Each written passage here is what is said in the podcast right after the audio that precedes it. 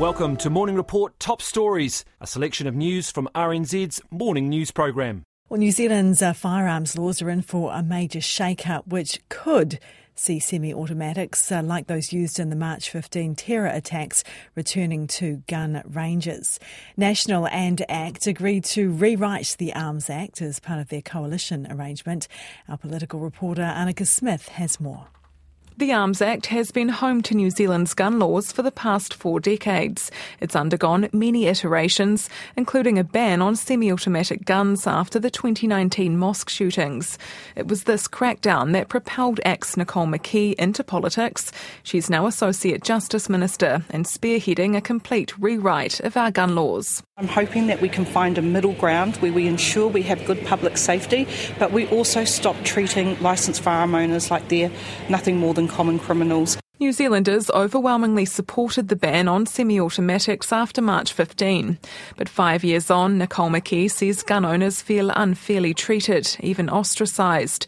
Some of the changes on the table include reviewing the firearms registry and licensing regime and allowing competitive shooters to use military-style guns again. It's going to be hard to have this conversation because people already have preconception about firearms, but it does need to start. But is the public ready for it? Guns kill should be just taken out altogether. Putting guns into the hands of young people, a lot of mental health issues these days, I think it could be disastrous. I grew up on a farm and people are responsible usually, and I feel like the mosque shooter, he came here and took advantage of a loophole. And I don't think it's fair that everyone in New Zealand has to pay for that. We don't need semi-automatic weapons here. You want to go hunting, use a hunting rifle. No need for a semi-automatic. We're not America. Maysoon Salama's son was massacred in the Christchurch terror attacks.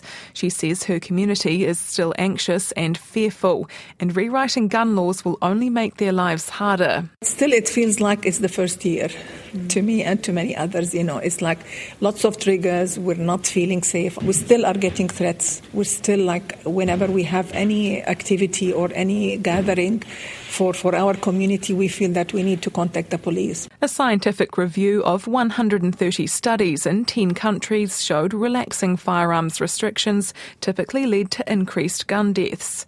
Across the Tasman, Australia has had no mass shootings since banning semi-automatics after the Port Arthur massacre in 1996.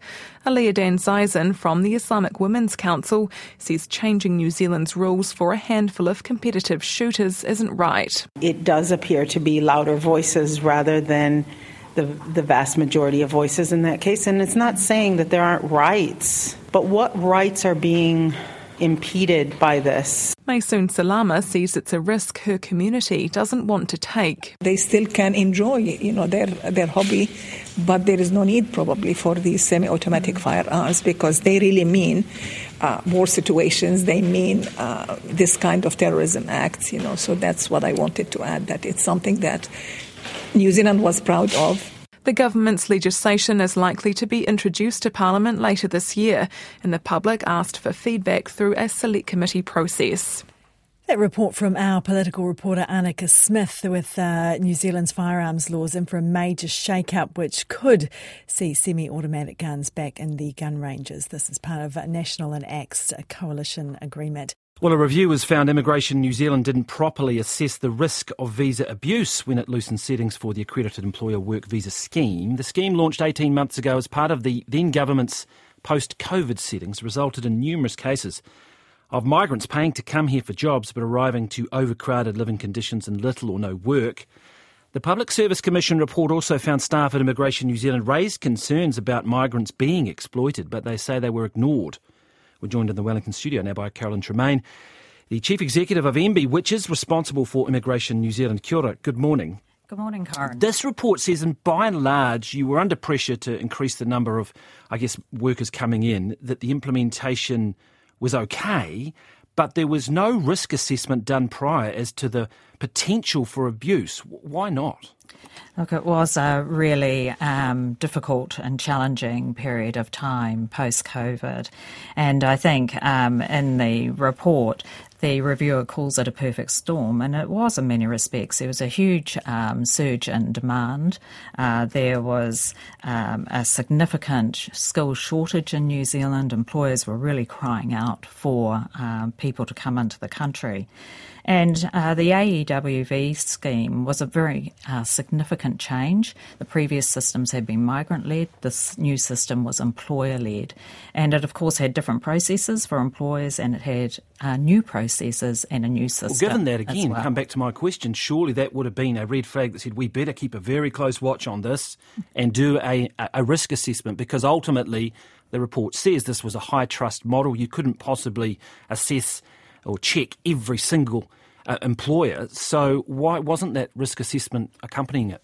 So the system was high trust, as you've rightly said. The declaration that an employer completes as part of the application process to be an accredited employer asks a lot of information, including requiring them to declare that they are a genuine and viable business. Actually, our risk assessment processes start offshore. So we have risk and verification people located in strategic markets offshore. And as part of their processes, they are managing social media, reaching out to potential migrants to make sure that they are well informed about their rights in New Zealand. So what went wrong then if they were doing that? So that is one layer, or the first step, in providing migrants with a good understanding of the operating environment in New Zealand. We also have people who work as liaison officers who are working with different parts of the community in New Zealand, people who are working with ethnic communities, people who work alongside our refugee team. And so as a new system arises, we build a body of information that gives us a basis on which to determine risk. But that's not much good if those concerns aren't being listened to. And if we move to what is perhaps the most alarming element of this report, is that staff started raising concerns, something that they say around early 2023, some say even before that, but the documented concerns started to come in from early 2023. It took until August for there to be a review. Well, why did it take months, 3 months, I think, at least, before there was a review when you were being told that there were clear problems? Yes, so this is one of the most concerning parts of the report for me. One of the things that we felt at the time was that staff were obviously adjusting to a new system, and certainly from my perspective we often see that staff have early insights and their ability to put those ideas forward and have them listened to does not seem to work. But this is the thing here, isn't it? They did have early insights, but the report says they were dismissed effectively because it was seen that, they didn't understand the new system. So I think there was an element of specificity was missing in terms of some of the information that was coming up. There was a general concern, but really we can only act on some. Well, in one instance, there was this Ask Me Anything hui, which was one of the communications mechanisms. The report says, I think, there were of 133 concerns or questions raised. 26 of them were about the accredited employer scheme. Yep. So that doesn't suggest that it's isolated. So you're absolutely right. And my expectation of the Head of Immigration is that we actually have an effective communication process that allows staff to raise things and have their concerns addressed and answered and fed back to them. But the thing is, though, it also says in the report that at one point, I think it was in May, they changed the rules so that you could no longer raise concerns anonymously. And the staff then felt that suddenly meant they couldn't, and they were demoralised by that. Yes, once again, that also concerned me when I read the report, because having an environment where staff feel that they can put forward ideas and they're listened to and that their insights are acted on. In April 2023 was the first time that that my Head of Immigration indicated that she had information that could be actioned on. So this is April you were first aware that there was clearly some problems emerging? Absolutely. That was the first formal time that we had something that was identified and actionable. And so from that time, we started looking at the risk assessment and started changing settings. But it continued right through to August. And I would note during that period, well, it's still continuing now, arguably, but to a lesser extent, during that period, there were repeated media stories. Did you not see any of these very alarming media stories that were being done showing large groups of people living in housing? Clearly, I mean, arguably, some people were suggesting human trafficking. Did that not raise red flags for you? Absolutely, and migrant exploitation is absolutely abhorrent. And what did you do when you saw these reports, these media reports? Because the report notes that the media is actually a very important tool for Immigration New Zealand to get a handle on things. Yeah, absolutely. And I totally agree with that statement that employers can give us a lot of information. In the context of this, there are 33,000 accredited employers and 174 employers so far as part of our migrant investigation work that has occurred. Only 174 organisations. I want to come back to that question though, because there is an element of accountability in here and who and responsibility to ensure this doesn't happen again. Who is accountable? And did you ask senior management when you saw these media stories repeatedly coming through of clear exploitation? Did you act on those? Did you ask? Absolutely. We looked at those instances. We investigated them. Not all complaints are upheld, so we get quite a few complaints through our migrant exploitation 0800 number, and we investigate every one of those. We've opened a number of investigations formally, and we have done a number of post-accreditation checks, around 2,700 checks so far, with a further 600. Are there any management repercussions here in terms of employment issues? Have you raised any concerns with senior management at Immigration New Zealand as to their performance and why this was allowed to happen? Clearly, we have had a lot of discussion about the issues. The review focused on the operational implementation.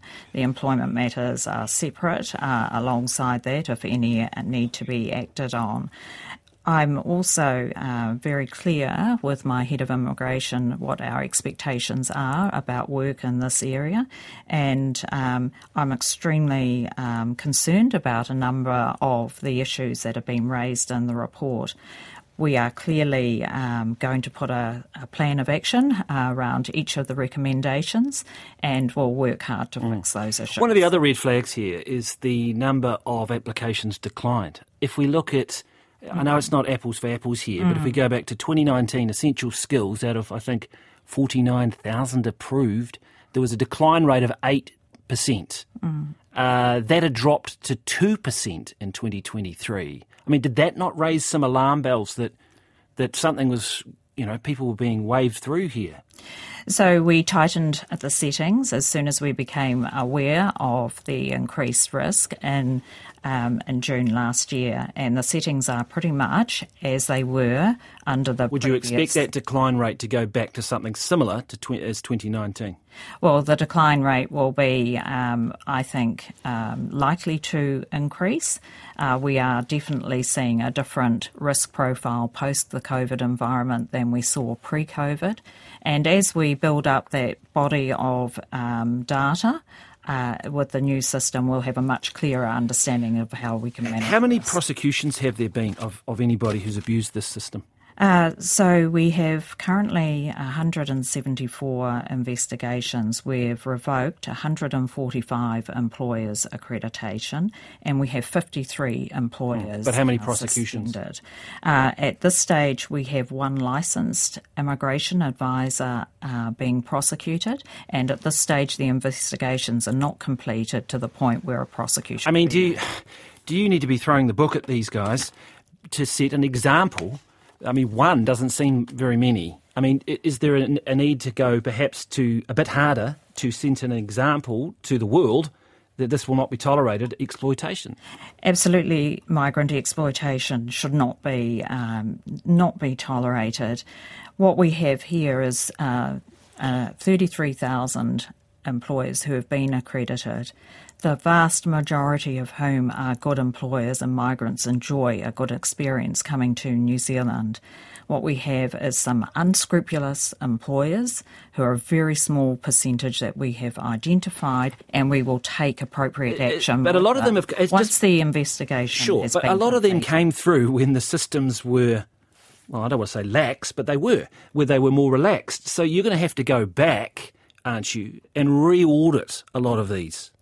Well, the Migrant Exploitation 0800 line gives us an opportunity to identify migrants that have been in a position where they feel they have been exploited. Every one of those complaints gets followed up by our investigations team. We know that those migrants are in a weak position in terms of language barriers. They've got issues with money. There's a power imbalance. But this is where I think some of the communities and our outreach into those communities can help us. So we work really closely with the NGO sector in this area. We have really good contacts through the refugee work that we do in different communities of New Zealand. And I would urge anybody who has information to please forward it through to us. We will act on every amount. Okay, we've got to go, but very quickly, you've been, presumably like most government departments, asked to make major savings and cuts to your back office rather than front line. Will cuts affect your ability to do the proper audits in future? Absolutely not. Thank you very much for your time. Carolyn Tremaine, that is the Chief Executive of MBI. The Māori Health Authority, Te Aka Whai Ora, is on life support as the government rushes to dismantle it under urgency. Opposition MPs were furious, not just at the repeal, but at the manner in which it's been done in an emotional evening at Parliament last night. Here's our political reporter, Giles Dexter. Just 18 months after it was set up, the Māori Health Authority is the latest Labour initiative on the scrap heap. It is a reflection of an approach that failed to put health needs for all at its forefront, and a reflection of an implementation plan that faced significant challenges from the beginning. Established by the last government to manage Māori health policies and services and combat overwhelming inequities, the Health Minister, Dr. Shane Reti, argued it was simply leading to more bureaucracy. I want to paint a different dream, one that will be outcomes-driven, providing greater devolved decision-making that will deliver care as close to the home and the hapu as possible. Disestablishing Te Aka Whai Ora was long signalled and signed off in the coalition agreements. Its demise still came as a sting for opposition MPs. It's simply the status quo. It's going exactly back to where it was. And what happened when it was like that, Mr. Speaker? The health statistics for Māori continue to be poor. Excuse us for having to have a separate need to be able to have our well-being addressed because we are dying earlier than everyone else. It is shameful, and Dr. Reti, my view is that your conduct in this is cowardly. The use of urgency to scrap the authority also a sore point. The coalition's 100-day plan only included a commitment to introduce the repeal legislation, not completely scrap it in one go. This is the fastest ever dissolution we've ever seen of anything in our lives. We've barely had our feet hit the ground, and actually we're insulted by watching politicians stand up and speak for 1 to 2 minutes about kaupapa that are dear, not passionate. They're about life and death for our communities. The Waitangi Tribunal was set to meet tomorrow to challenge the repeal. Green MP Huhana Linden said axing the authority before the hearing could take place was a subversion of democracy. There is a strong feeling in our kāinga and within iwi that we've been ripped off by this government. In disestablishing Te Aka Whai Ora now, we've never got a chance to see the waka grow and reach its full potential. Tiwi Māori is ripped off. This government undermines the Waitangi Tribunal, and knowing full well that the urgency is this week, I ask again, where is the justice? The authority's roles and functions transfer to Te Whatu Ora and the Ministry of Health. The Hora Māori Advisory Committee and Iwi Māori Partnership Boards will remain in place. But while the function of the partnership boards looks to be watered down, the Minister says the Advisory Committee's voice could be strengthened. Yes, please. to offer advice that I need, or offer advice that I may not want to hear. That is the privilege and the purpose of HMAC, to be in that position, to be trusted advisors to the Minister, to us, so that we can do a better job. Te Aka Whai Ora will officially be wound down by the end of June. It's far from the only controversial legislation appearing in the House this week. Next up, the smoke-free amendment bill. That report from our political reporter Charles Dexter with the Māori Health Authority, Te Aka Whai Ora. The wait is nearly over for mortgage holders, nervously wondering if they are in for another hike in interest rates. The Reserve Bank will today announce whether it will lift the official cash rate or if it will stay the same. But as Crystal Gibbons reports, many are already feeling the pinch. It's been a fraught time for mortgage holders hoping to see an end to rising interest rates. Mortgage advisory company Loan Market Director Bruce Patton says their anxiety is heightened by the fact economists can't agree on whether or not the market has reached its peak. On one side, you've got the ANZ Bank saying there's going to be 2 more rate rises, and then on the flip side, you've got economists from the likes of Infometrics that say we don't need any more rate rises. So people are in a real state of flux where they don't know when the rate's going to come down. He says in the meantime, many people are just getting by, and instead of paying down the loan, they're limited to paying the interest. We're seeing a number of clients more than usual asking to switch to interest only. Haven't seen a lot of that since the global financial crisis of 2008. One homeowner who's refixing again after coming off a significantly lower mortgage rate last year was glad the latest jump was a bit smaller. Now it's actually, in terms of percentage, it's actually smaller. This is going from, low sixes to high sixes. Whereas the one before that, it was, going from 2 to 3, 2.6%. So I guess the latest jump, wasn't as high, but obviously this repayment is still pretty high. But it's not just mortgage rates hitting homeowners in the pocket. Council rates and insurance costs are adding to the pressure. Financial mentor at Two Auckland Budgeting Services, David Berry, says an avalanche of costs is leaving people squeezed and stressed. In some more dire situations, he says some homeowners are making their mortgage payments using a bank overdraft. The mortgage arrears are potentially being underreported if in fact, those mortgage payments are not shown on the, on the mortgage account, but are actually only showing on the customer's current account. He says insurance has also been on the chopping block. We're seeing a lot of people who are deciding that they're not going to insure their car or their contents, and in fact, we see some of our clients with mortgages who have actually stopped paying the premiums on their mortgages. Now that on their houses covered by the mortgages. Now that's actually a breach of their loan agreement because they've got to be fully insured. Bruce Patton says many businesses are reportedly experiencing a downturn, which he expects will mean higher unemployment. And I think that'll be the catalyst that brings the Reserve Bank to the realisation that they're going to have to drop interest rates sooner rather than later, which is why we believe they'll be this year as opposed to next. The Reserve Bank will be making an announcement on the official cash rate at 2 o'clock. The ability of companies to pay fines and reparations to the survivors and the families of the Whakaari White Island eruption victims is under scrutiny at a sentencing hearing in Auckland. Whakaari Management Limited, White Island Tours, Volcanic Air Safaris, Aerius and Kahu NZ are all facing fines of up to $1.5 million each and reparations for their health and safety failings leading up to the disaster. Jordan Dunn reports. A.V. Woods is the mother of Hayden Marshall-Inman, a tour guide and the first of 22 to be confirmed dead after the eruption. She thanked Judge Evangelos Thomas for his patience, kindness and compassion before speaking about her son. This is hard to put into words because it never goes away. When Hayes died on White Island, a piece of me died, and my heart carries the loss of him day and night.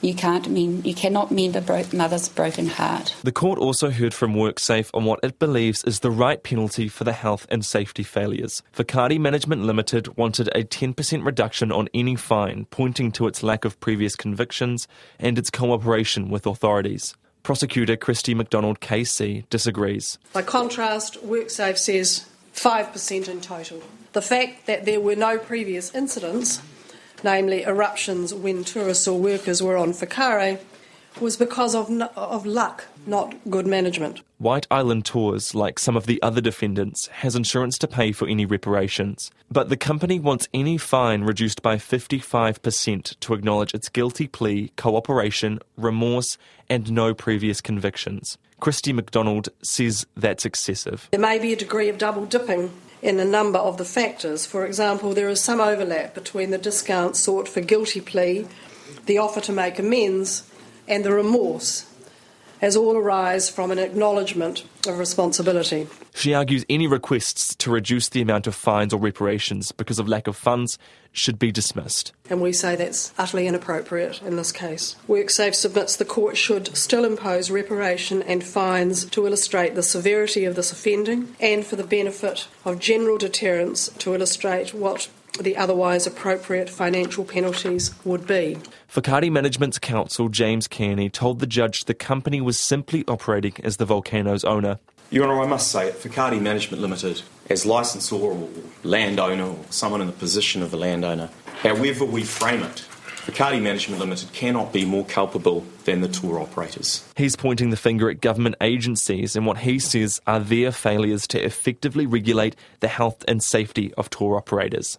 WorkSafe, MBOP, NEMA, GNS and the New Zealand Police, eyes wide open to all those parties, and that provided some comfort to the operators that appropriate experts were comfortable with the assessments of risk and the manner in which those risks were being managed. Today, the court is expected to hear submissions from two more companies.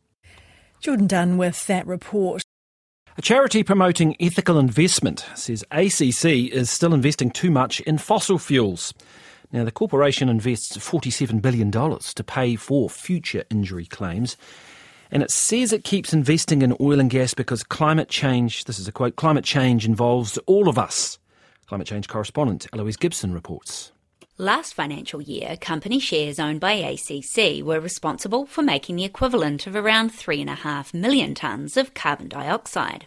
That only counts shares on the stock market. The agency says it doesn't yet count the climate impact of its private investments. The emissions didn't all happen in New Zealand, but if they did, they would place ACC's share portfolio among the country's top dozen emitters. Globally, there's a push to get big and particularly public-owned investors out of the planet heating business, so they're not financing climate disasters. 2 years ago, ACC's clean investment specialist, James Muir, explained to 9 to Noon why selling off high-polluting shares made sense. The great theory, of course, is that we increase the cost of capital of companies which have high emissions. So if we don't invest, it's going to be more difficult for them to obtain finance and investment in the market. And yeah, anecdotally, because we talk to a lot of companies in the market, we know that this is actually working. Today, following a government directive to shrink its climate impact, ACC is on track to lower the carbon intensity of its investments by 60% by 2025 from 2019 levels. But it still has substantial investments in fossil fuel producers, enough to make around 700,000 tonnes of carbon dioxide last financial year, the equivalent to driving almost 300,000 cars for a year. ACC's external investment manager, Peter Scobie, defends sticking with oil and gas investments. Climate change involves all of us, and reducing the overall carbon intensity of our investments means we want to hold users of fossil fuels, so that's people who burn them, to account as much as producers. He says ACC believes in having the flexibility to invest in a broad range of energy sources because renewables cannot yet meet the whole world's energy demand.